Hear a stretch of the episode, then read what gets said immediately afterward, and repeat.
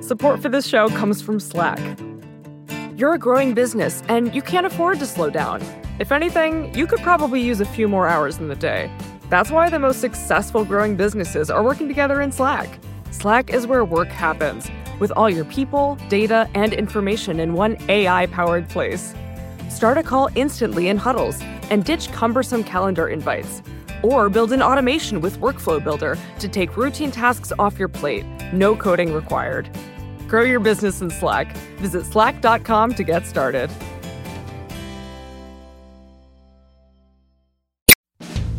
Hi, I'm Kara Swisher, editor at large of Recode. You may know me as someone who is Airbnb-ing out my house in San Francisco starting at just $1 billion per night. But in my spare time, I'm just a reporter, and you're listening to Recode Decode, a podcast about power change and the people you need to know around the tech industry. We're part of the Vox Media Podcast Network. Today in the red chair is Brian Chesky, the CEO of Airbnb. He's here in part because there was recently a tragic incident at an Airbnb rental near Oakland, California. Five people were shot and killed, and many others were injured at a Halloween party in Orinda. So we're going to talk about that and more. In fact, Brian called me recently and said he wanted to talk about it and face it head on. So here we go. Brian, welcome back to Recode Decode. Oh, thank you, Kara. You've been here many times. Yes, I'm really, really excited to be back. It's yeah, and you're coming to Code, which we're very excited yes, about. very excited. I'm coming um, with my co-founders. Co-founders, which is going to be fun because the last time we all were together, you were starting the company, and I met you in a coffee. I think it was like shop. 2010 at the Creamery in San Francisco. Yeah. And Joanna and I were running the company of a three-bedroom apartment. Yeah, exactly. And you were like probably the one of the first big interviews I ever did in my life, yeah. and I was pretty terrified. Oh, right, exactly. anyway, you're terrified now, but exactly. like, but let's talk about what happened. So you announced something today on stage at the New York Times conference. Explain the situation for people who don't know. There was a party yeah. using one of an Airbnb yeah. rental, a party house, and there was a shooting uh, on Halloween. Yeah. You then just announced some stuff today. So talk a little bit about this incident and then yeah, it was got. a horrible tragedy. Um, on Halloween, a guest books an Airbnb in Orinda, California. Mm-hmm. The guest says it's just near that, San Francisco. Yeah, just for yeah. People. And, and and the guest says this is for her and her family.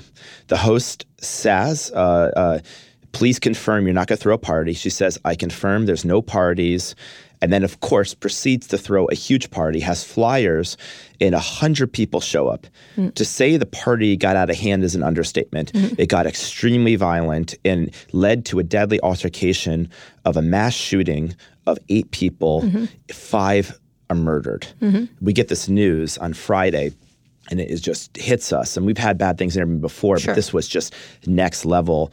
And it just, I was actually on a plane to New York City as I spent the week here in New York, and immediately it was it was kind of like a a bit of a like, okay, like we're gonna stand up and there were a bunch of things we are already working on. And, you know, so most of the stuff we announced today aren't things we hadn't thought about, but they were like two year roadmaps, three year roadmaps. And I just said, like, we're going to use this as a line in the sand to accelerate the roadmaps. And we're going to like management by press release. Like Bob Iger's book, he mm-hmm. says one of the things he sometimes does is he says something publicly so then the teams internally can't push the deadlines back. And I'm like, right. I'm going to use this as a moment. Right. So we announced four things. Not all would prevent Orinda, but we felt like all would provide trust in the platform. Mm-hmm. The first is we want to make sure that every listing on Airbnb is verified. Mm-hmm. Verified for accuracy. The address is, is what it says it is. The photos are accurate. The amenities are accurate. It's got basic standards, clean. It's got right amenities, things like that. How, how do you do that now? This this is 100% verified. Right 100%. now, explain people how you verify now. Right people now, people sign up and you can't verify. You don't verify. No. So we have two products that are really solid verification Airbnb Plus right. and Airbnb Lux. And those we have professional inspections. So we actually have a contractor, employee, or community member show up on site and they do a multi hour inspection, two 300 point inspection. Mm-hmm. We were already planning so plus on, would be like these are special properties. Yeah. So Lux is like $1,000 a night, Plus is like two, $300 a night. Right. And, and they're very high end properties and they've got elevated design and quality. Right. Now, the challenge is you can't physically inspect seven, eight, nine million properties. So there's a number of things that we've tried to do. With Airbnb experiences, we actually vet every single experience. We make them apply. We, you can't just publish anything. Mm-hmm. We look at your qualifications. If you need a license, we make you mail or like email us a copy of your license. We do online vetting. If we need more information, we'll even do phone screens, things like that. And you go to do some of them, right? You you all try yes. these out. And then we create a very uh, secret shopper program where we have community members that get discounts to leave a review and kind of make sure it is what it says it is. And we've got a variety of quality control mechanisms. So we've been basically asking if we can't actually physically inspect eight, nine, 10 million homes, how can we do it? And what we're going to do is kind Can of. I ask you, how many are air Airbnb Plus and Airbnb Lux? Oh, it's very small. So a Plus is only 5,000. Lux is 25,000. Now, we will eventually have a few hundred thousand, mm-hmm. but it's still, we're not talking it's a millions. small amount, Small of, amount. of the high level stuff High that people level. are So- paying. So you need to so know that we need to find a different way to do it.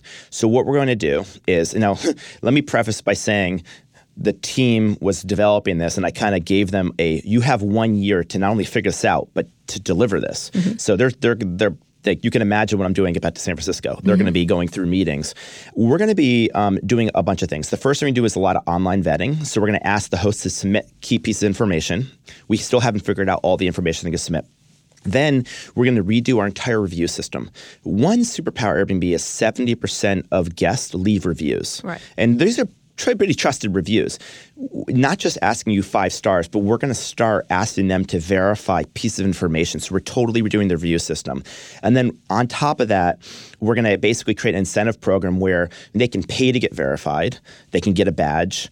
And there are going to be a couple other like ways we're going to be able to So use pay to verified meaning someone will physically go to these Yeah, so if you if you want to fast track your verification, you can just pay us and we'll send somebody because it is very expensive to basically physically inspect um, 10 million homes. Mm-hmm. and you think this will give people more of a trust to, that this is a 100. percent I think ultimately my goal is eventually we'll be able to for free verify upon publish. We Mm-hmm. de- we we just don't have the technology yet to do that and be able to stand by And it. talk But about I- some of the strictures of doing it, because right now you essentially rely on. It's a very easy to game system because you rely on the reviews of people and the idea that people are telling the truth, like you, which you talked about today on stage. That people are. Yeah. The whole idea of Airbnb was. I remember when you told it to me, I was like, "People aren't going to stay in my home. I'm not going to stay in someone's home. They're going to well, spy on me." I it was thought crazy. of twenty different. this will never work. Everyone said it will never work. So the idea was to trust people, but obviously, Yeah. when you get into millions of people, you there's Not everyone can be scammers all over the place there on are. both sides. Yeah. Not just the people who rent the houses, but the hosts themselves. And there was just a recent Vice article about Yes. this. So if you can't do it by hand, which is expensive, which Yeah. is extraordinarily expensive. You just relied on that before, but people didn't realize it was just relied on reputational issues. Yeah, it, it it was mostly reputation. The review system works pretty well. It is. I don't want to ever suggest nothing is ungameable. Mm-hmm. We have deactivated about nine hundred and seventy thousand listings in our history. So we have removed a ton of scams Mm-hmm. For that what? would have happened. Give me an example. What would people do? Well, people, uh, the most egregious thing is the, like the Vice article. They create listings that don't exist or are grossly misrepresented. This happens every single day on Craigslist. Anyone who uses Craigslist or even Mm-hmm. Know VRBO knows there's no adjudication, there's no reputation, there's no recourse. You can't do anything. You can't even do anything. Right. So we do a lot more. We do have a fraud team. We have a multi-hundred person trust and faith. Uh, I'm sorry. On fraud, your fraud team. probably at least 300 kind of we've got like trust fraud we also have financial fraud so but you know at least three maybe 400 people Out of how many employees? about 6000 Okay. so it's a meaningful Small. percent of the company well you're not huge Yeah. but there's still a meaningful percent of the company but you know honestly we have to take this a lot we, we, we think that we're making up for lost time Mm-hmm. and if i could have done all over again i would have done a lot more sooner i think that's one of the lessons here is that you know when you grow really fast, you sometimes fall behind. And I think a lesson of all of us is we've been a little either wishful in our thinking or naive in not being imagined enough about how the platform could be used in ways we didn't intend it. We have to use more of imagination and we have to be bolder. I mean, a lot of our companies are trying to catch up to what we wish we mm-hmm. did. The only way to catch up is to be a lot bolder. But to be bold makes a lot of people internally uncomfortable. That's going to mm-hmm. cost money. Well, that's how that's not possible with the roadmap. We have to trade off against these other resources. And so sometimes the best mechanism is to just make a line in the sand, announce it publicly, and then regardless of Okay, I get that. So let's go. That you since you brought that up, let's go back. to that. I was going to get to that later, but this idea of anticipation of consequences is one I've talked about a lot. Like, Yes, that you have. didn't. I knew about your house parties. Why didn't you know about? I mean, I've heard about them for a long time. That people rent these houses. Yeah. This is one of the reasons I don't rent my house in Airbnb. I'm like, how do I actually prevent that? Yeah. I have always the worst case scenario. You know that. Yeah, I'm yeah, like, yeah. here- You're, you're in the business of being skeptical, right, exactly. Not just healthy. skeptical. Like this, here's the ten things that are going to happen, and Yeah. whether it's Facebook Live, whether it's anything else. Totally. Why didn't you anticipate that people were using these? There's been a zillion Yeah. news articles about this, neighborhoods being upset about parties or or roving bands of renters and things like that. So if I knew about it and I am the most unhip person I know, why didn't you? You're, you're, you're more than that, but um, it's a really good question. We knew about it. I just don't think we were being aggressive enough fast enough. I mean, Mm-hmm. we've usurped like thousands and thousands of parties. We already had a neighbor hotline. It just wasn't staffed 24 7. It wasn't easy to find. Mm-hmm. So we said, let's actually staff this properly. Let's make sure it's in 61 languages. Let's make sure it's actually responsive we were already detecting parties. If somebody tries to book a 10 bedroom reservation in the same city, if the messaging is like, uh, you know, kind of suspicious. A bunch of things trigger it. I just think that we were not bold enough, not fast enough, and everyone okay, knew about these issues. so- but I just think it's. I I don't think it's. I think it's a little bit about you don't like when you build a company, you don't imagine how the product's going to be used. Then you start realizing, then you start addressing it, but you're a little bit perpetually behind. And to get ahead, you have to be much bolder. What is within you all that you don't recognize the dangers of things like that? I, what is it, is it a good? Because a lot of people they touted that as oh growth at all costs. That's one thing is the idea of growth at all Yeah. costs, which I think creates that atmosphere. Two is is this sort of hopeful mentality of Silicon Valley is don't be a bummer. We have to go, you know, you can't be stopped. Stop, you know, go, go. I think Travis Kalanick exemplifies that at Uber. Like grow, grow, grow, damn the torpedoes, full speed ahead. Who cares what gets broken is Mark's thing. Break, move fast, break things. I just want to. I, I really want to get to it. And I'm not doing it in a malevolent way, but it's like, No, no, what no, is no. the This these are good questions. These are What- really good questions. You know, I know your parents; they're lovely. Yeah. I imagine they taught you about consequences. Yes, of like I spent a lot of time talking to my kids about consequences, and it's not that you're not raised right. It's that what, what is it in the mentality of Silicon Valley that prevents? Is it the VCs? Is it the push to be growth at all costs? Is it to cover up problems, or what? Let me try to answer that. Um, when I came to Silicon Valley 11 years ago, first of all, the social contract in the internet was a little bit different. If you mm-hmm. were a marketplace, the view of marketplace at the time was you should design an immune system. You know, Craig Newmark says it's not our job to adjudicate and remove what's on Craigslist. We have community flags; they should tell us. Right, Pierre Reddit's. Omidyar said the internet is an immune system. If we create the right incentives and reputation, mm-hmm. it will sort itself out. That was the culture that came in, and you know, you could say I, as a 26 year old, should have known better, but I didn't. And so the paradigm we had was Craigslist. We said we're going to add reviews, we're going to add payments, we're going to add profiles, we're going to add all this stuff, and I thought we were doing a lot. I also thought it was very kind of overly intervening to tell people what was right and what was not right. Mm-hmm. And then in 2011, a woman's apartment was Yes, trashed, this and you, you, famous- you you knew about this and wrote about this. Right. And then we got a big wake up call. Right. Suddenly, This was the- a really bad party. This it was, was an it was, orgy. it was it was more like a um, sex party. uh, no, this was a meth addict Meth who addict, right. Mm-hmm. who had a drug addiction and trashed the apartment for n- no no clear reason except Right. for the fact that they're probably in drugs, and we started realizing the reputation isn't enough because no one wants to be a guinea pig. No one wants to be the first horrible review they have to leave. Right. And so we started realizing we need to offer more protections. So talk about what that that time because you and I have talked Yeah, about that. that a was a turning point for Uh, the company. It was, and I remember interviewing you several different times back then. And one of it was your response was kind of cloddish. Is, is the first, we had two responses. Talk about that. Well, we first responded, and the first response. So this woman's apartment's trashed, and uh, you know we all felt horrible for this woman. We bungled the response. We had l- very poor customer service. The company grew faster than it was prepared for, but we got What a did lot you of. bungle? What did you talk about? What you bungled? I want to. Well, what we I want people who bungled was um, we weren't responsive to her in customer service. Mm-hmm. We had committed to refunding her, but it was just a kind of administrative issue, and we didn't actually uh, refund the damages like we said we would. So we didn't keep our word, and it Mm-hmm. was more of a disorganization than, frankly, I think, in, in hindsight, an ethical lapse. And we just, I don't think we were compassionate in our communication. We were kind of outsourced the communication.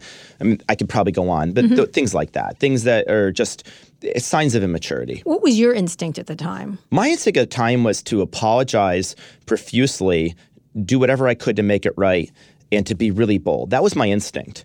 But we were at the time advised, and I think it was well intentioned advice don't accept responsibility publicly. If mm-hmm. you say you were wrong you say sorry, that could open you up to liability. Mm-hmm. And I understand why people would say that. And then there were all these concerns don't make bold decisions in a crisis because your judgment's clouded and you may make promises to the public that you'll regret because you're not thinking clearly. Mm-hmm. These things make complete sense. And you can imagine a bunch of people much older than you, with much more experience, telling you this. And so I didn't do that. And instead, I went on TechCrunch. I, uh, Michael Arrington was running at the time I wrote a guest blog post, and I basically said we're handling the situation. Uh, the host is happy. I was misinformed, and yeah, kind of trying to, frankly, in hindsight, probably patting myself in the back too much.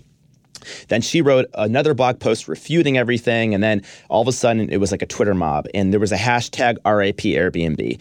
And all of a sudden, I just could not get us out of the cycle. And there was just a crisis in confidence. And everyone said, How could you do this? You're callous. You're not moving fast enough. Wouldn't you have known? It was just never ending. Mm.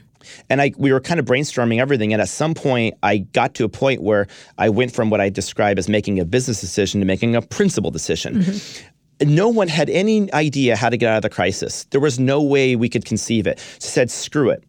Assume we never get out of this crisis. Assume people are right. It is RIP Airbnb. How do we want to be remembered? Irrespective of outcome, what's the right thing to do? And we said, let's just go through the. So I wrote a letter as if we would or wouldn't exist, but I wanted to be remembered properly. And I first apologized to her unconditionally, said it's 100% our fault. It really was against advice of, of, of people and well meaning people. The second thing is we who are pressuring you as a young. Yeah, you know, I, I don't want to say pressuring in like a course when you're a young way. entrepreneur, you didn't. there weren't quite as much power in those days. Yeah, I was 29 years old. Mm-hmm. Um, never been a CEO. I'd never been. I've never been a CEO. Never been a manager. Mm-hmm. Though the, the, I'd made forty five thousand dollars in my job before this. Mm-hmm. Very little life experience, and so when people who've been doing something in industry for thirty years tell you something, you're inclined to listen to them, um, and especially when many people tell you the same thing. So I wrote an unconditional apology, and we came up with three solutions a 24 7 customer support line. We didn't think we could afford it, but in times of crisis, said, screw it, we'll find a way. A trust and safety team, which is very important today. It doesn't stop everything like Orinda, but it stops a lot of bad things. Mm-hmm. And the most important thing is we created this thing called the host guarantee. It was basically like insurance, not officially insurance, but it was a guarantee against theft and property damage and covered host up to $5,000. At midnight, Marc Andreessen came to my office. Investor Marc Andreessen. Mar- sorry, investor Marc Andreessen. He reads my letter. He goes, "The letter's great, but there's one problem." And I said, "What's that?" And he adds a zero after the five thousand, turns into fifty thousand dollars. I said, "Are you kidding? We're going to offer fifty thousand dollars." Of um, protection, and by the way, retroactively. So, mm-hmm. any problem you've ever had historically, we'll cover as well. Mm-hmm. I told Marc, I said, what if there are so many problems that you know um, we can't afford this? And he goes, "Well, I'm the one that writes the check, so I'll, I'll, so that that gave me peace of mind." Mm-hmm. but it was that bold action that restored confidence, and actually, that was the sing- one of the single biggest growth drivers for us. And the irony was, it was viewed as an anti-growth thing. It was about mm-hmm. trying to do the right thing. Turns out, sometimes doing the right thing is good for growth because people actually trust you. Because you said we own this. We own. Yeah, we own this. And how I, many did you have to then pay out of that fifty thousand? I don't think anyone had to get paid out the full 50,000 and there were a handful of people and we were pretty like you did investigations. We did investigations but we were very generous with the first group. We, we weren't like going to put people through huge amounts of paperwork because mm-hmm. we said we, we don't really have the standing publicly to be able to do that. So i don't know the number. It's just like nine years ago or eight years ago eight and a half years ago so i don't know the number but it taught me an important lesson. And the lesson, and I can't say I've always learned it because you could criticize mm-hmm. me for not being earlier and more uh, proactive on other things. But the answer is try to be principled and try to be as bold as possible. And you can't try to manage by consensus. You try to manage by consensus in a crisis, you do half measures, you go in the middle. And I think the world is expecting technology leaders to be compassionate, but also have a backbone, to be mm-hmm. courageous. And it made us really think about trying to anticipate things. I think by and large, we've mostly done that. We had discrimination on the platform in 2016. There was a hashtag Airbnb while black where people um, of color felt like they're being discriminated against, and they were. And this was a existential crisis. How could you have a mission where everyone can be accepted in homes all in the world if people are being discriminated against? So the same thing. We said this is an existential crisis. We hired um, a director of the ACLU. We hired Eric Holder. This is before Uber hired Eric Holder. We were the first one to do it, and we basically like declared like we're going to skate to where the puck is going and be really bold. And we brought in like dozens of civil rights groups and kind of did the whole thing.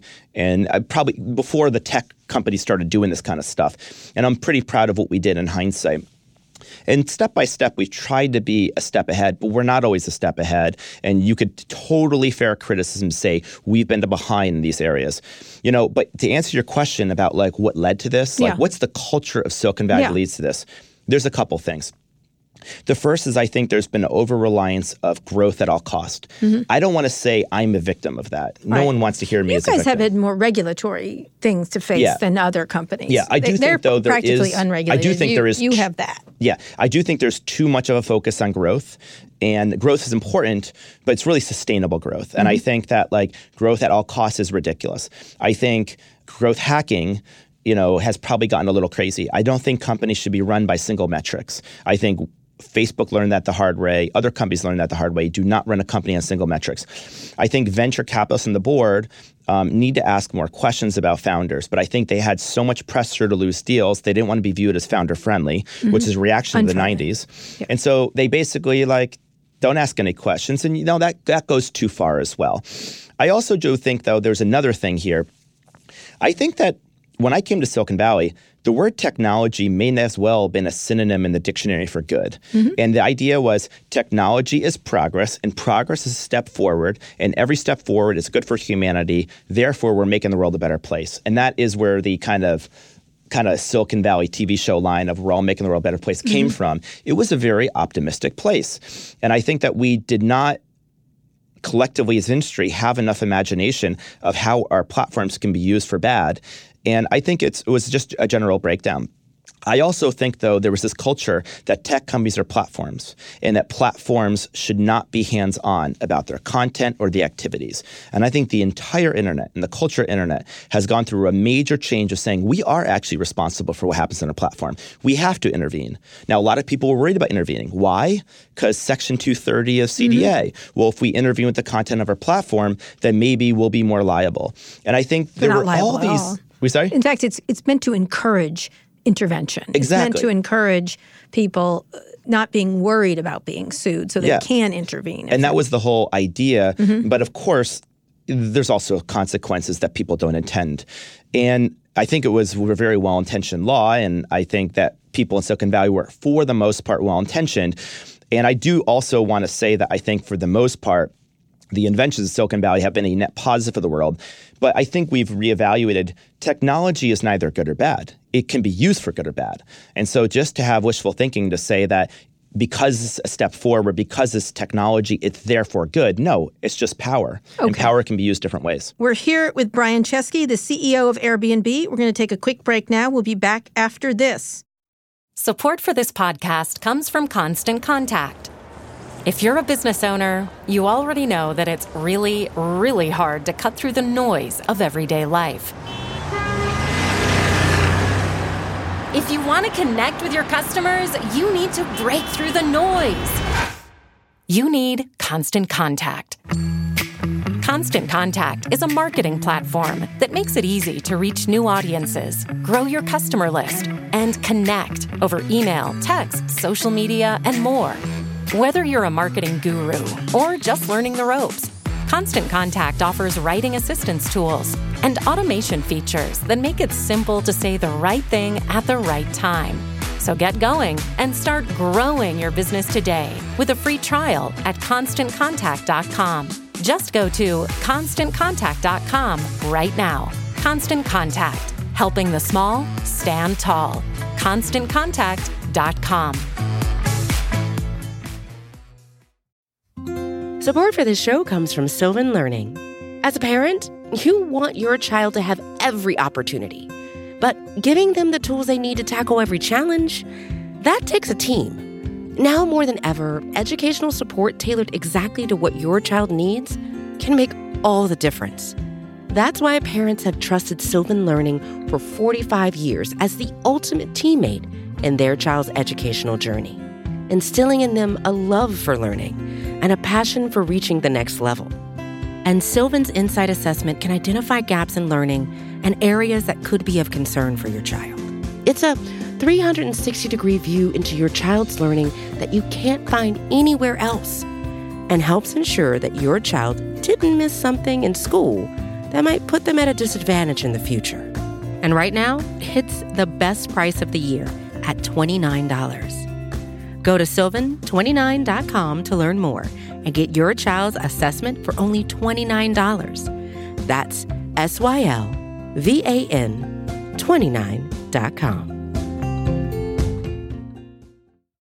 So one of the things that I think is important is, is as I said, you all had been regulated early. You're facing. Early. We're going to get to. and we we're gonna- unique in that way. Yes, you and Airbnb. I think we're. I'm, I'm not Airbnb. Excuse me. Uber. Uber, We and were Lyft. both very early. Uh, you had you had the more what Steve Case called the third wave, which was in healthcare companies. I would think 23andMe. There were a couple sections of companies that immediately hit the buzzsaw of either regulation Yeah. or city and state laws that were analog laws.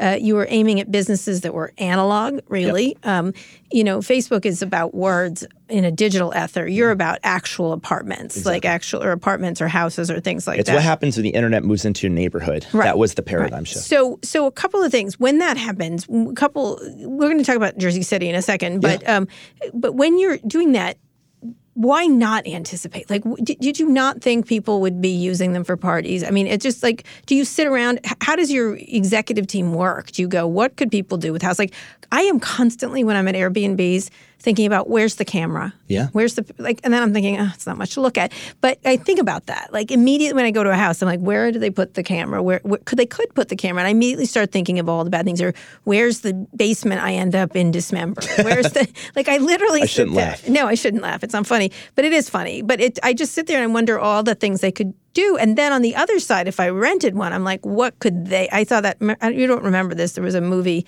with this guy Matthew Modine where they wrecked a whole house and uh, he rented.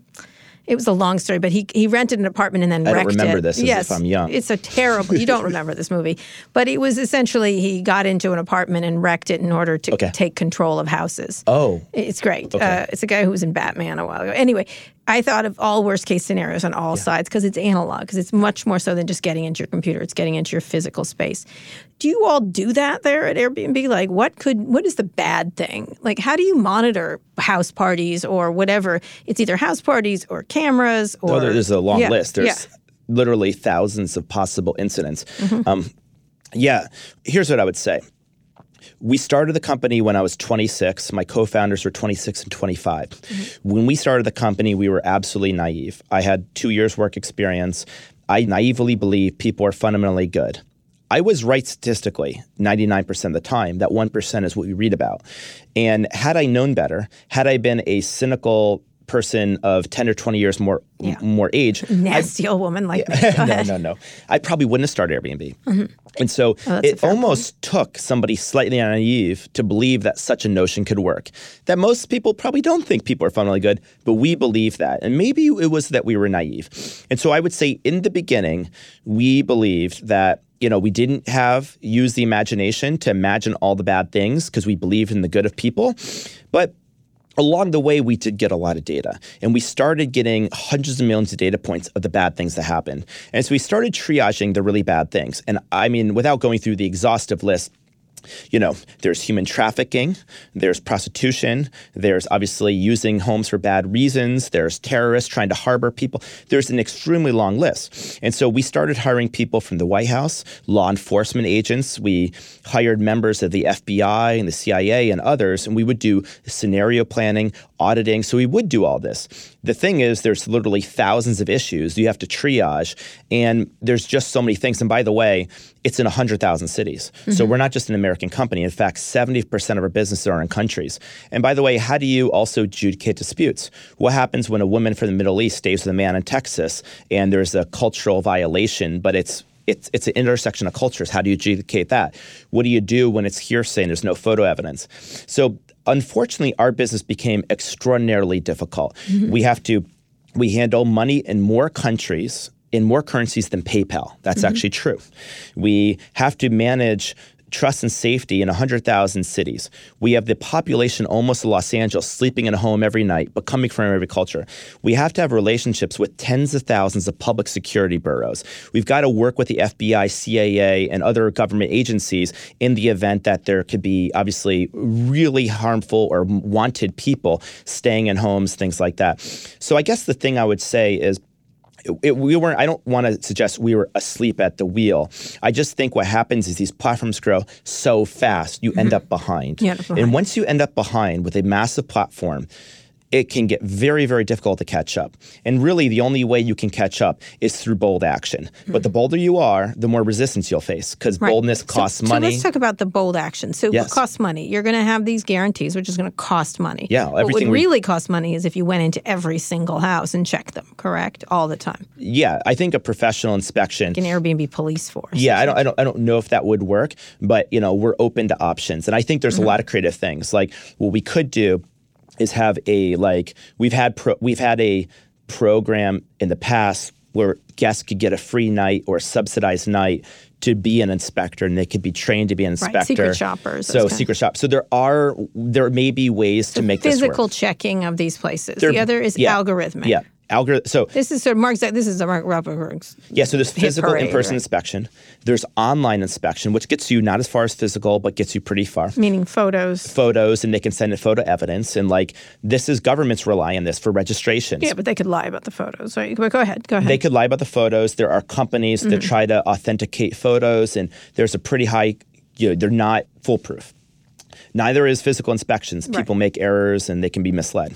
Then there's algorithms, and there's a lot you can do when you have a large enough data set. Once you have a data set of hundreds of millions of anything, you can pretty much find patterns a human can't patterns discern. Of parties or parties. patterns of But like the problem is we've all learned in the last 10 years, algorithms alone do not stop everything. No, Certainly didn't stop election being mm. compromised, didn't stop uh, quintuple murder on Airbnb. So you have to do those things. Um, you have to empower the community, create incentives for the community. Again, we have hundreds of millions of people using Airbnb every year. 70% leave reviews. Maybe you can't trust every single instance, but if four people say something, it very well is true after mm-hmm. four people say something. If you can pool all those things together, you can basically create a confidence score. So I like to say there's no silver bullet, but if you do four or five things, mm-hmm. even if no one thing is bulletproof, the combination can give you a trust score that can give you a certainty of 99.9, what I call three nines.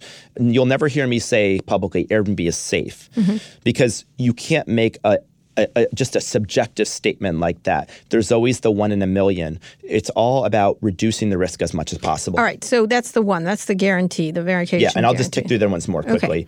There's the verified listing. Number two is a guest guarantee. If you get to an Airbnb, it's not as described. We will get you a, another Airbnb of the same or higher value and we'll do the work for you. Mm-hmm. If there turns out there are no Airbnbs, you don't like them, we'll refund 100% of your money. Just like that. Just on just your, like that. Just on your it, word, on their word. We're working through the details of how much evidence to provide because, of course, anyone that's in the hospitality industry knows there's an entire industry of people who basically have free vacations. Yeah. And so we have to, we want to not be that, but we don't want to be the insurance, like a, a really red tape insurance company where you have to provide 50 documents, which is basically no one does it because they don't want to go through the hassle. We want right. to be customer friendly. Right. So this is what the team's figuring out. And so mm-hmm. I basically made the team, you know, we had the team commit yesterday. So certainly don't have the details So that's today. guest, guest. guest guarantee. Mm-hmm. Third thing is neighbor hotline. Mm-hmm. The neighbor hotline is basically any neighbor in any country 24 7 can call Airbnb. We're going to staff this line with a rapid response team of people that are going to be trained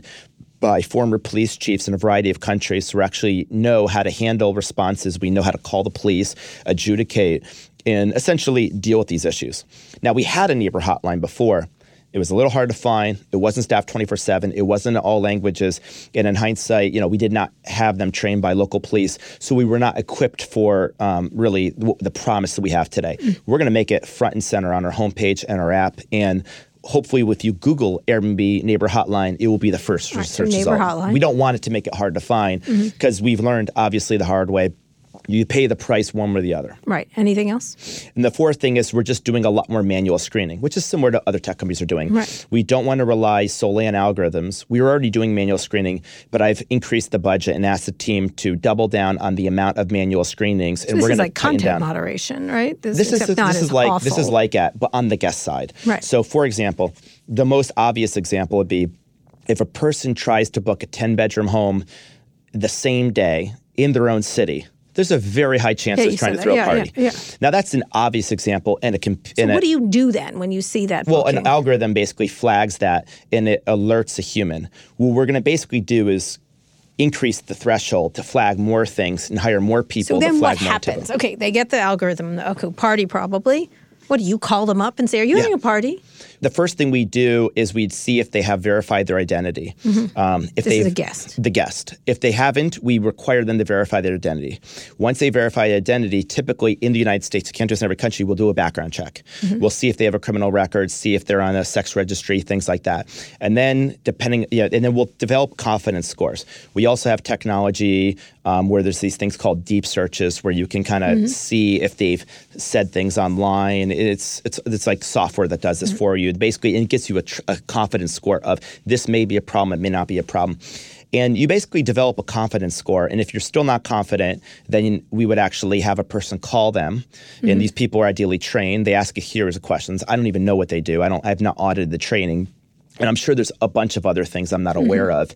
And if you're still not comfortable, ultimately you just choose not to do business and you deny business. Although you, You have to be very careful Right. about not denying business Right. because there's also unconscious bias and Right. discrimination. So, you know, any. There's no calling someone saying, "Are you having a party?" This seems like you're having a party, and if you're having a party, you're violating your terms. If you have one, like I'm sure. I'm sure. When, I'm This sure when the they call, version. Mm-hmm. I'm sure when they call, they ask them. Although we've learned, we've I, it doesn't take a rocket scientist to know that sometimes people say no and do it anyway. well, so you you can't just take people's word for it. that. I've you have to ask other questions to ascertain Yeah. confidence of this is person credible. All right, so that's on the guest side. That's Yeah. protecting scams from guests. Yeah. Are there any other big scams from guests that happen?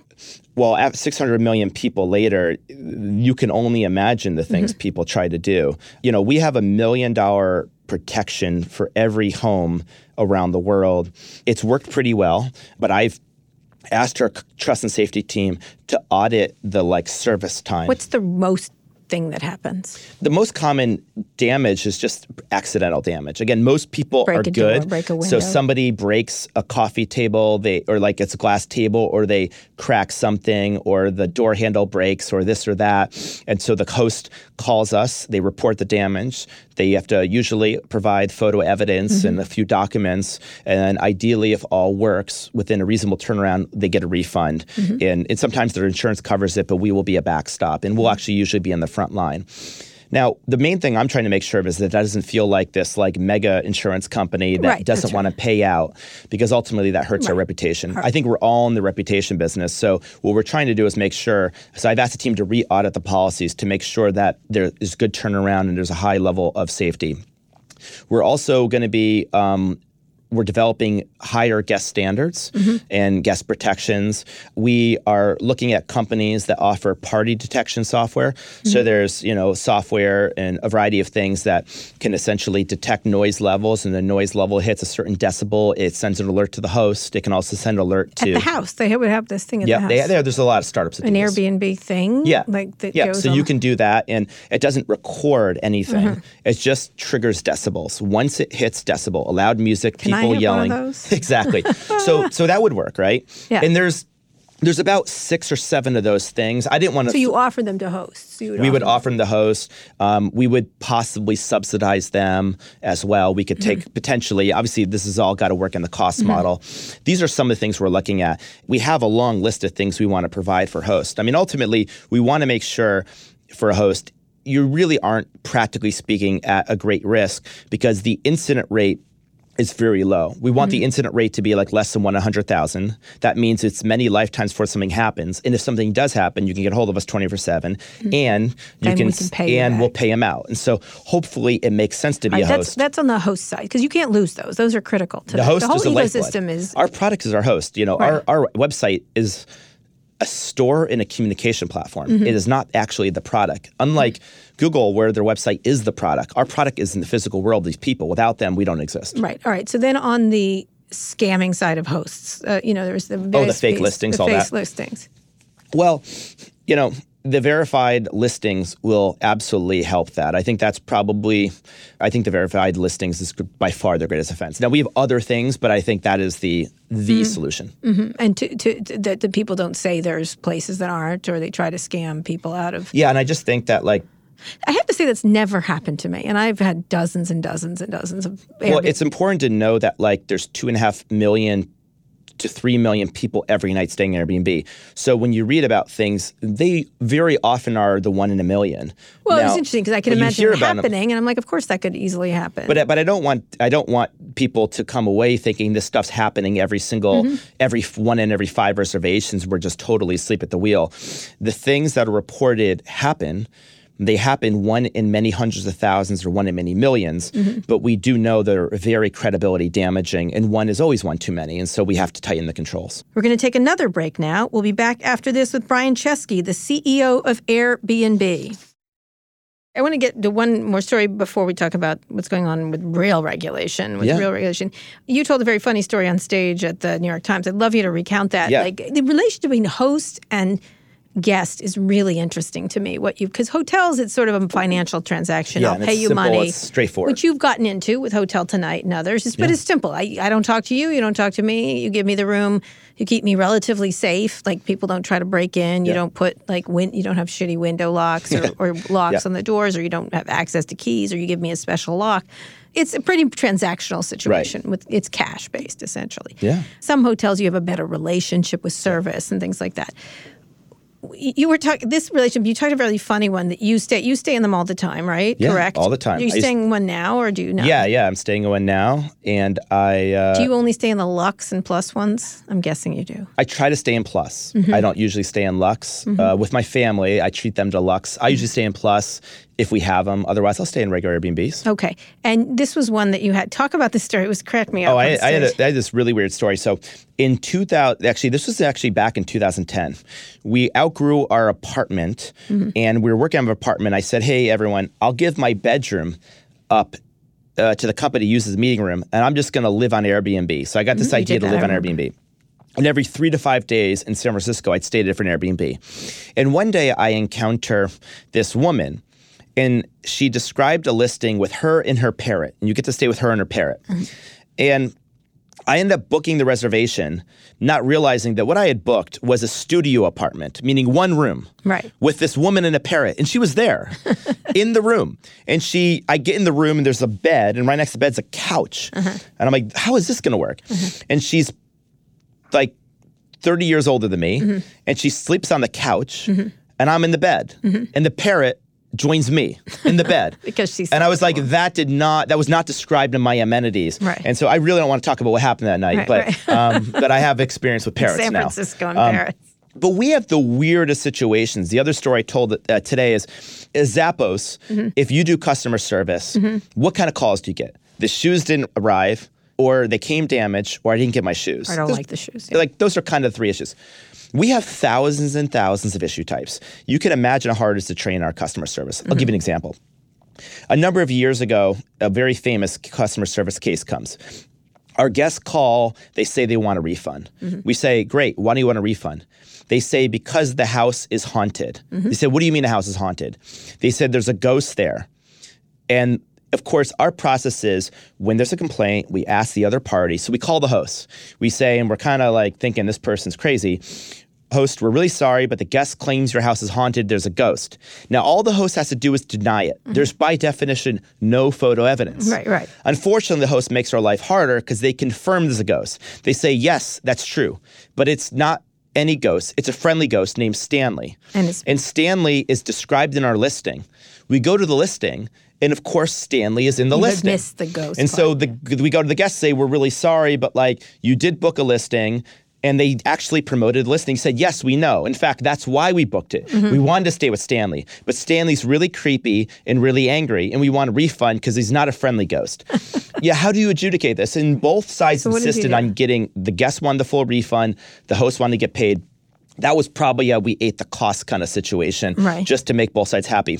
But like that's a weirdly extreme example. But we have so many of these examples. when We've you- got the weirdest stories. We've you- got some when- really when messed up that, stories Are you too. worried about the really terrible things like I'm sorry? Orinda? Like Orinda, did you imagine this Yeah. is a mass murder? But even worse, there's like you could have a lot of really like Yeah. terrible things happen. Of course, it it, it uh, the, the classic. What keeps you up at night? What keeps me up at night is that uh, we build the platform because we wanted to create magical experiences for people, and horrible things happen. And every incident is one too many, and I take them incredibly seriously, and it's very personal. And the other thing I do is I don't do it for everyone. But when there's a tragedy, I try to make A death a death or a, a assault. I try to make a habit to try to call the family or have one of our senior members call the family. And now I don't want to say I do every time, mm-hmm. but I and I think it's important because I think it's important for us to confront the human cost of our platforms. Mm-hmm. I think one of the things that happens in Silicon Valley is that people become users and users become numbers. Mm-hmm. And so what ends up happening is you kind of kind of forget these are people's lives. Right. And the best way to remember it's people's lives is something horrible happens. You actually meet with them, you call them, you offer your condolence, and you hear people just crying on the other side, and it's heartbreaking. And it's those conversations that make you never forget it. And I've um, not been able to get in touch with the victims, but my senior team has called the victims. And I've, you know, these are the kind of people I would want to talk to. Should you go and see the victims or go to their funeral, go to these things? Is this something you think? We've done. You're only partially responsible for this. We've done this stuff in the past, and I'm very open to it. And I would want to talk to my team before having like a, a, a very uh, kind of impulse decision. But we try to make sure that we face the consequences of what happens in our What community. would you call Mark Zuckerberg called Elizabeth Warren his existential crisis? What is yours? I don't think she is, but Existential crisis. what is your thing? She was an existential crisis to a Warren presidency, to Facebook. What's an existential crisis? Because you're going public next year. You've announced this. I mean, I think the answer people expect is government regulatory, but I think that you manage, and I can talk about that in a second. I think the existential crisis for Airbnb is a crisis in confidence or trust in the platform. That at the end of the day, what we invented wasn't a way to book a home, it was a way for people to trust one another. And that's why this stuff is so bad. If people feel like they can't trust Airbnb community members, or they can't trust Airbnb the company, then the whole system doesn't really work. And so anything that compromises trust is an existential crisis. I do think government regulatory used to be an existential crisis to our existence. We used to debate will Airbnb exist in the future? We now no longer debate it. We're mostly debating what's the tax rate, what's the nights caps, what's the registration scheme. So we're mostly debating how we'll exist. So you just lost in Jersey City. yes. And they're worried about just this thing parties, people in and out of Yeah. neighborhoods. You still continue to get attacked to ruining neighborhoods, you know, people drag, not, renting, ruining the rental crisis. Do you feel responsible for that? I think that, you know, we want to make sure that we strengthen the communities we serve. We believe in aggregate, we do. If our platform is being used for harm or harming neighborhoods, then we are responsible for that and we have to take recourse and change things. Now, the problem, you know, and we've tried to do that. For example, we're in 100,000 cities. In 500 of the largest jurisdictions, we've made agreements to collect remit tax. We have agreed on registration systems like the city of San Francisco. Almost every major city in the world, we have an agreement with them. The agreement that the city and the government has agreed to, they usually involve registration, um, some terms. yeah, a, a restriction of number of nights. Sometimes they do, sometimes they don't. All that kind of stuff. Jersey City, we actually came to agreement in 2015. And we even hosted the mayor in our office. We had a great meeting. We had a great relationship in the city of New Jersey, uh, Jersey City. And Jersey City, for many years, was a outlier vis-a-vis New York City. Now, New York City politically and, and from a regulatory standpoint is the worst city in the world for Airbnb. Mm-hmm. It has historically been easier for us to do business in China and Cuba than mm-hmm. a city in New York. I just that, had Bill de Blasio. That is, He's thrilled with that. It is true though. And why is this? There's a whole bunch of reasons, but one reason um, is it has been a battle with the hotels. The hotel unions and the hotels here are very powerful. And what ended up happening is that a couple years ago, the hotel unions were concerned about the growing prominence of New Jer- Jersey City. Now, I don't want to say there were no issues mm-hmm. with substantive Airbnb, but the actual battle was somewhat a political battle. And so they got involved in Jersey City. The tone changed with the, the mayor. And this ended up becoming a little bit of a battle between the New York hotel interests and Airbnb Inc. Um, there was an election yesterday. Actually, it was, it was, it was a ballot issue that we brought. So there was restrictive legislation. So we, um, Airbnb um, and the host, organized to gain enough signatures to try to create a ballot initiative to undo the legislation we lost. We only got 30% of the vote. And the primary, it was if you actually poll people, it wasn't 70-30, but they had much higher voter turnout mm-hmm. than we did. The other side was much more galvanized, and so it was a defeat. And so the law will now go into effect. It mm-hmm. will stay in effect. But you know, we take the issues very seriously. So millions and, of dollars you've tried worked millions there. of dollars. And, yeah. and the other hotel union in the hotel interest also put in millions of dollars. In fact, it was, eh, you know, I think the collective amount of money was the most money of a local campaign in New Jersey in a long time. Mm-hmm. So, um, how can you operate like this? Is this going to happen in juris? Is this going to be a playbook for jurisdictions to battle Airbnb? I think this is more. As you're going public, you've got yeah, to know. No, I don't think so. Like, I mean, listen. We, no, again, we have 500 agreements in the top 500 markets that cover the majority of revenue. Most of these things have been adjudicated. They can still be reopened. But I think Jersey City is a unique situation, and I think it's an extension of the New York City problem. Mm-hmm. You know, Jersey City many of the hotel groups that have hotels in New York City also have expansion plans or have hotels in Jersey City. It's not necessarily a different market. It sounds like a different state. Mm-hmm. It is a different state, but it's no, it is. It's it's, it's, really the same hotel market. Yeah. They, they, they, the same real estate developers. So I think this is not necessarily a contagion to other markets. I think it's more of just a sign of what's going to happen in New York City.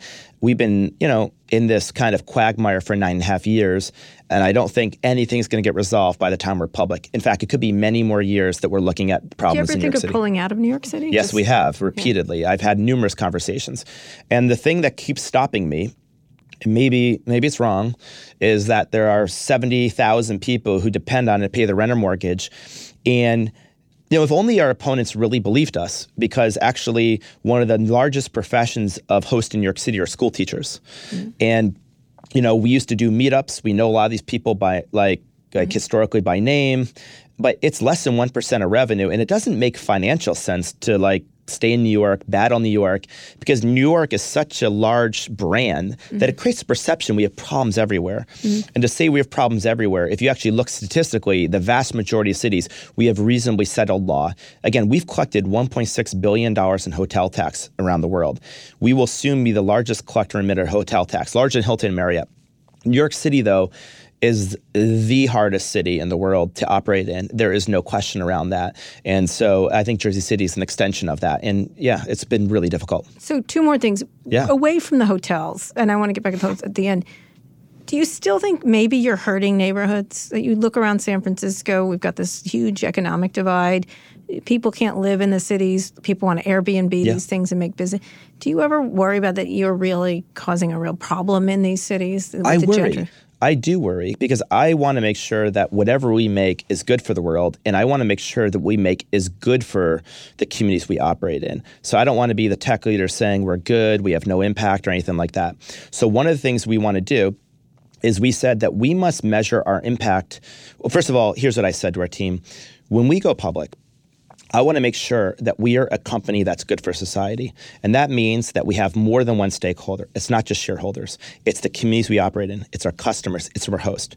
And therefore, we need to measure the impact on these stakeholders. And we need to treat those metrics as serious as financial metrics. Mm-hmm. And so we care deeply. Now, in the city of San Francisco, you use that example, mm-hmm. we actually have settled law with them. And the settled law is that every host in San Francisco has to register with the city. They have to mm-hmm. go to City Hall yep, and get a registration in the registration process, what are they looking to do? All they're looking to do is make sure you rent the home that you live in. That it's not an investment property. Right. And so they have to provide documentation. It's not an investment property. And we don't allow homes listed in San Francisco that are not registered. And they actually cap the number of nights. I believe it's 90 it's 90 days. days. Um, and it varies by city. So I kind of can mix up the 90 number. Um, but like, and this is what we've done in hundreds of cities around the world. And we've worked at affordable housing groups. We've worked with a variety of different groups to find something that works for everyone. We want to be on the right side of this issue. We don't want to make housing more expensive. And I, I'm aware of the concerns and complaints, and I want to move faster if people feel like we're not being responsive in a certain locality or a certain market. Because the point is that we started Airbnb because I couldn't afford to pay rent. Like that's mm-hmm. why we started. Mm-hmm. Mm-hmm. And so it like is totally crazy that we're now, you know, we found ourselves on the other side of this. Right. And it, it is what it is. I do think that we don't have the impact on neighborhoods and cities that sometimes people think we do. And, um, you know, it's a little bit hard to battle. This is like a bit of a political argument, uh, so, so to speak. But, you know, we believe that in a city has a housing crisis, people should be able to rent the homes they live in. If, if you already live in the home, how are you making housing prices more expensive? So all we're debating is investment properties. And if there's a registration system that's says that you must register your home to make sure that Mm-hmm. It's you your home. attest that's your primary home, then I believe this is a settled situation. It should not be so complicated. So going public, um, you've moved into hotels, you moved into Yeah. experience, and hotels have moved into your space. You bought isn't a hotel that isn't tonight. that just the weird Of course they irony that No, hotels hotels are fighting us and also going into our business? They're hedging both sides. Yeah, if you can't beat them, join them. Yeah, or- or- or- then or they'll play be your both. bet. You'll be hanging out You with can't the Marriott lose if you try both strategies You'll same be time. like sunning yourself in St. Bart's with the Marriott executive soon enough. Um, they'll Is, is he son in, in no, St. Bart's? Not. No, they're not. They're, no, not that family. Definitely not that family. You're going to go public. You're you, you've tried to expand your businesses, but your primary business remains these house rentals. Yeah, but you've tried primarily house rentals. experiences.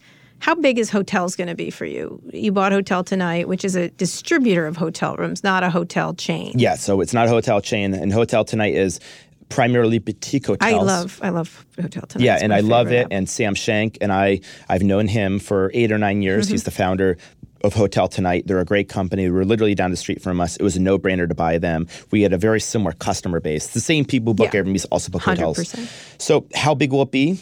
I mean, we will be doing billions of dollars a year in hotel bookings. Um, I don't want to like put out a financial forecast of when or the exact number that would not be appropriate, but it will be a big business. I don't. We're not going to be as big as Booking.com or Expedia anytime soon, but we will soon have millions and millions of people booking it. So the answer to the question is it's one of our fastest growing segments. Mm-hmm. You know, it's kind of like think of it this way. Hundreds of millions of people come into our store. Many are looking for homes. Some others are looking for homes or hotels. If we if they're already in our store and we have a hotel, you know, even if it's the same hotel another website has, well, they're already in the store. They'll mm-hmm. just buy it with us. Right, So then you get the because of that reason, there's an opportunity for us to be one of the largest hotel bookers in the world. Mm-hmm. And I actually think the like Uber and Uber Eats. the odd irony is many hotel companies and hotel operators and real estate developers who've been fighting Airbnb are now reaching out to us. Do you know why they're reaching out to us? because you have a Hotel Tonight. And why do why would they reach out to us? Because they want lower commissions. Well, we take 15% commission. Right. Expedia and Booking take often closer to 20% mm-hmm. commission. And they the Expedia and Booking give discounts to chain hotels, but boutiques have to pay higher rates. So there's this really interesting thing where suddenly they're saying, wait a second, maybe actually you can benefit us. I never would have imagined that. Oh, Brian, you're so Isn't it so weird? but the last one is experiences, Yeah. and um, that is the fastest growing part of our company. And I do think that it will be, you know, I I, I don't want to put out a timeline, but I do think one day it could certainly rival the size of the homes business. Mm. You know, I think if You can add airlines onto that. Yeah, oh, 100%. I mean, we hired Fred Reid, the founder Yes, of Virgin. America. And so we are going at the transportation business, but we've decided to take that slow and steady, kind of learn from Mm-hmm. our other experiences growing so quickly and make sure that we build the product right. And we want to make sure the airlines like us. Yeah. And so that requires us Best to. airline that didn't make money in the world. What'd you say? Virgin, Virgin America, best airline that didn't make money. I was so sad and weepy yeah, the oh, it was. it, was an incredible experience, though, and it is a really hard business to make Mm-hmm. Oh, money in airlines. absolutely. I I mean, was you've just- got so much fixed cost in that business. You know, hotel uh, flight booking is not as bad a business as people think. It's actually, you know, there are ways to make money, so especially if you don't have to buy the wanna go in. customer. we same already have the thing. customers. So you're still doing the, the same thing Yeah. in your store, adding more. Yeah. All right, last question. You're going public. I, we'll talk about that at Code. I think it'll Yeah, probably have been I'm excited to do that. This is a shitty time for companies to go public. I didn't ask ask you one Really? question about WeWork because I don't think you're anything like Adam Neumann I- and and that company. Um, you're cash flow positive. You've got a lot of. I, you're probably the most non-laughable internet. That is such a- is. I- That's a compliment from I- Kara can, Swisher. can I get one of those like movie quotes from Kara Swisher? Airbnb, the most unlaughable of the Not internet, com- not laughable of the internet companies. That was really my aspiration. My parents will be proud of it. You've of done me. it. You've done it. You have lovely. By the way, Brian Chesky has the loveliest family I've ever met of any of the internet people. My good side. They are real lovely. They're extraordinarily lovely. But you're going public. How are you going to manage this with the what things the way things have been, the market's been? Are you like, oh, Jesus. Well, I'm going to stay off private jets. Try Yeah. not to get high on them. Um, these are some basics that the bankers tell Try not you. to get in the back of cabs and yell at them. Yeah, exactly. Try not to yell at my host. So these are these are sensible things. Nice so. to the parrot. Yeah, yeah, yeah. Be nice to the parrot. Don't yell at the parrot. Right. You know. Um, so, so these are um, have people read the S one. You know, Right. don't just kind of Right. type with your eyes closed and publish it. Right. Um, no, we're going to be very careful. And when we did a kickoff meeting with some bankers, we got them all in a room, and the this is right in the middle of the WeWork things. And I said to them, I said, this WeWork thing is going very obviously badly. Badly is probably an understatement. Mm-hmm. I said, I'm just wondering how that happened. One of two things happened. Either the bankers didn't tell him the truth, mm-hmm. or he chose not to listen to them. Mm. And I'm promising you now that I'm going to listen to you. So what I need in return is for you to tell me the truth. Mm-hmm. What are our liabilities? What are we doing that we can't stand behind? Like, do not be don't don't come here and tell me how amazing I am. Bankers like they what they want to do. Their orientation is to pander to the founders, to Oh, adulate really? them. Really? Yeah, Eh, hear th- that. no shit.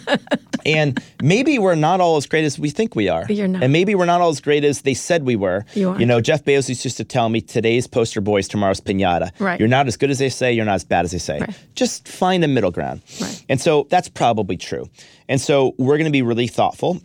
We're going to make sure that um, you know we're very clear about our disclosures. I think the rule of disclosures are have as few as possible. If you have a whole bunch of disclosures and conflicts, deal with them before the S1. Write it very much early on.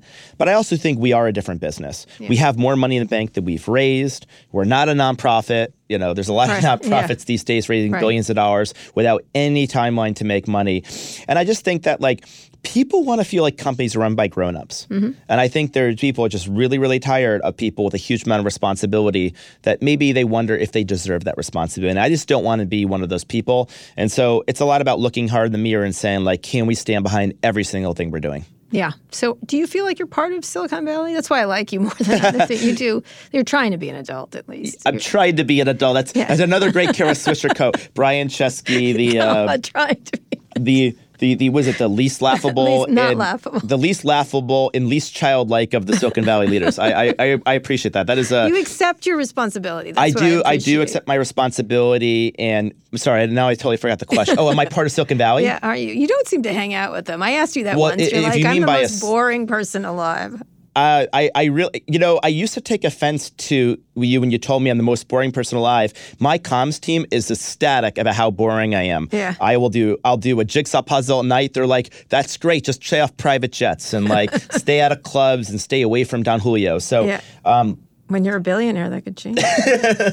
You might already be. I'm one. gonna be. I, I'm happy to be boring. Um, I just want my business to be interesting, Mm-hmm. and we. I kind of work day and night, and so I am part of Silicon Valley. I just don't think I'm part of the Silicon Valley scene because I'm not sure I'm part of any scene. I think you need to go out at night to do that, and I don't do yeah. enough of that. So your mentor, you mentioned this last question. Uh, when I asked Mark Zuckerberg's mentor, uh, he said "Mm, Bill Gates, and I went, "Oh dear, that's not a good one."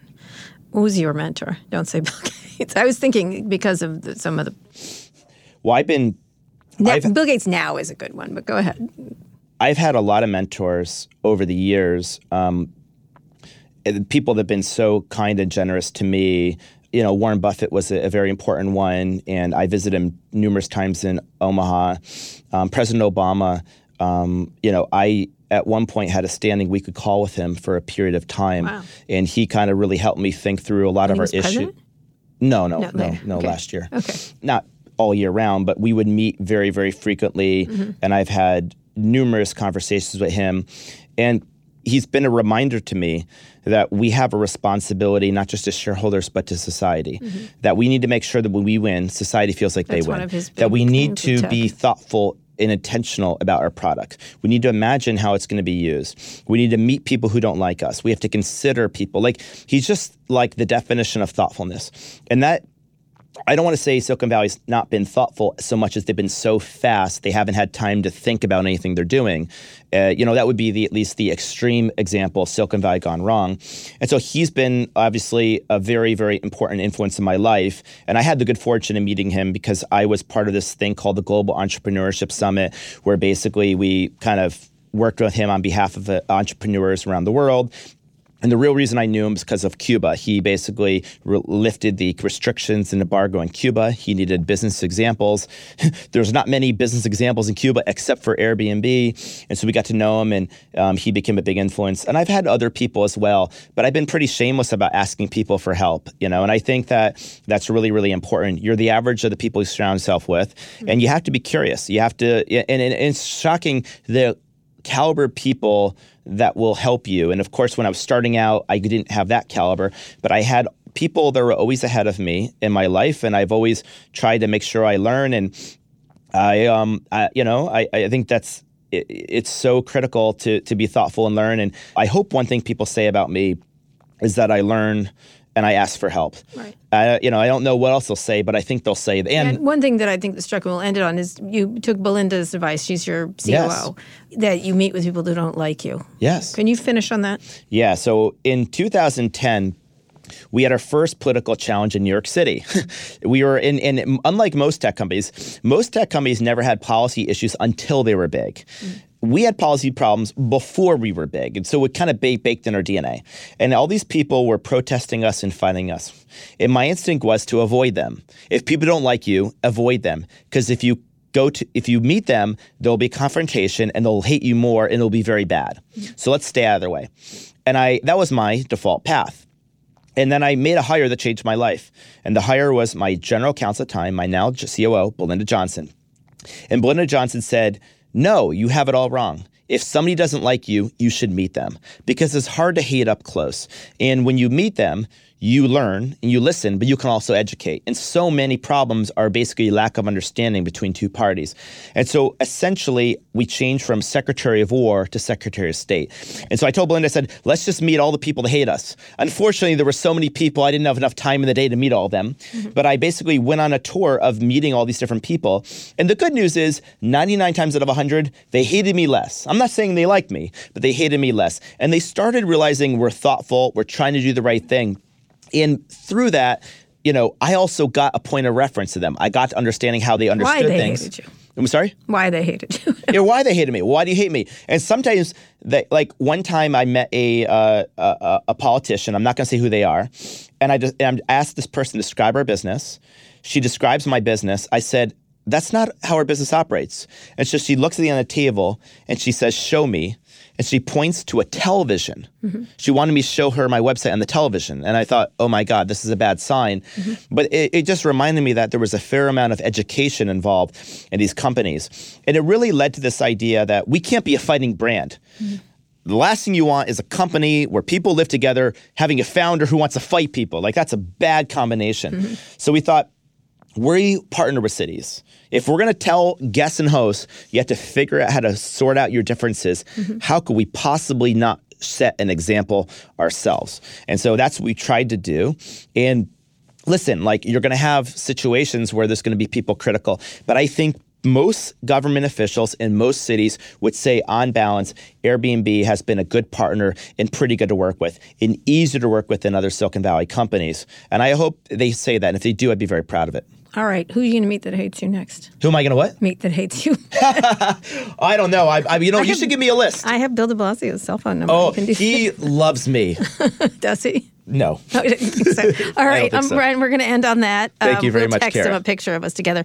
Uh, thank you so much for coming in. I really appreciate it. You texted me yourself and and, yeah. and wanted well, to we talk. Have, yeah, I, I, think it's important to meet the people. you engage. No, you engage. It's, I engage truly appreciate it. I, have got, somehow got many others on the run, but you always engage. And I really I always, it. I'm always here. All right. Thank you so much. Thank you, Kara.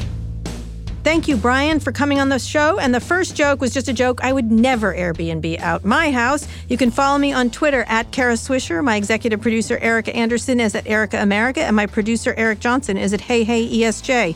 If you like this episode, we'd really appreciate it if you shared it with a friend. And make sure to check out our other podcast, Reset. Just search for it in your podcasting app of choice or tap on the link in the show notes. Thanks also to our editor, Joel Robbie. Thanks for listening to this episode of Recode Decode. I'll be back here on Monday. Tune in then.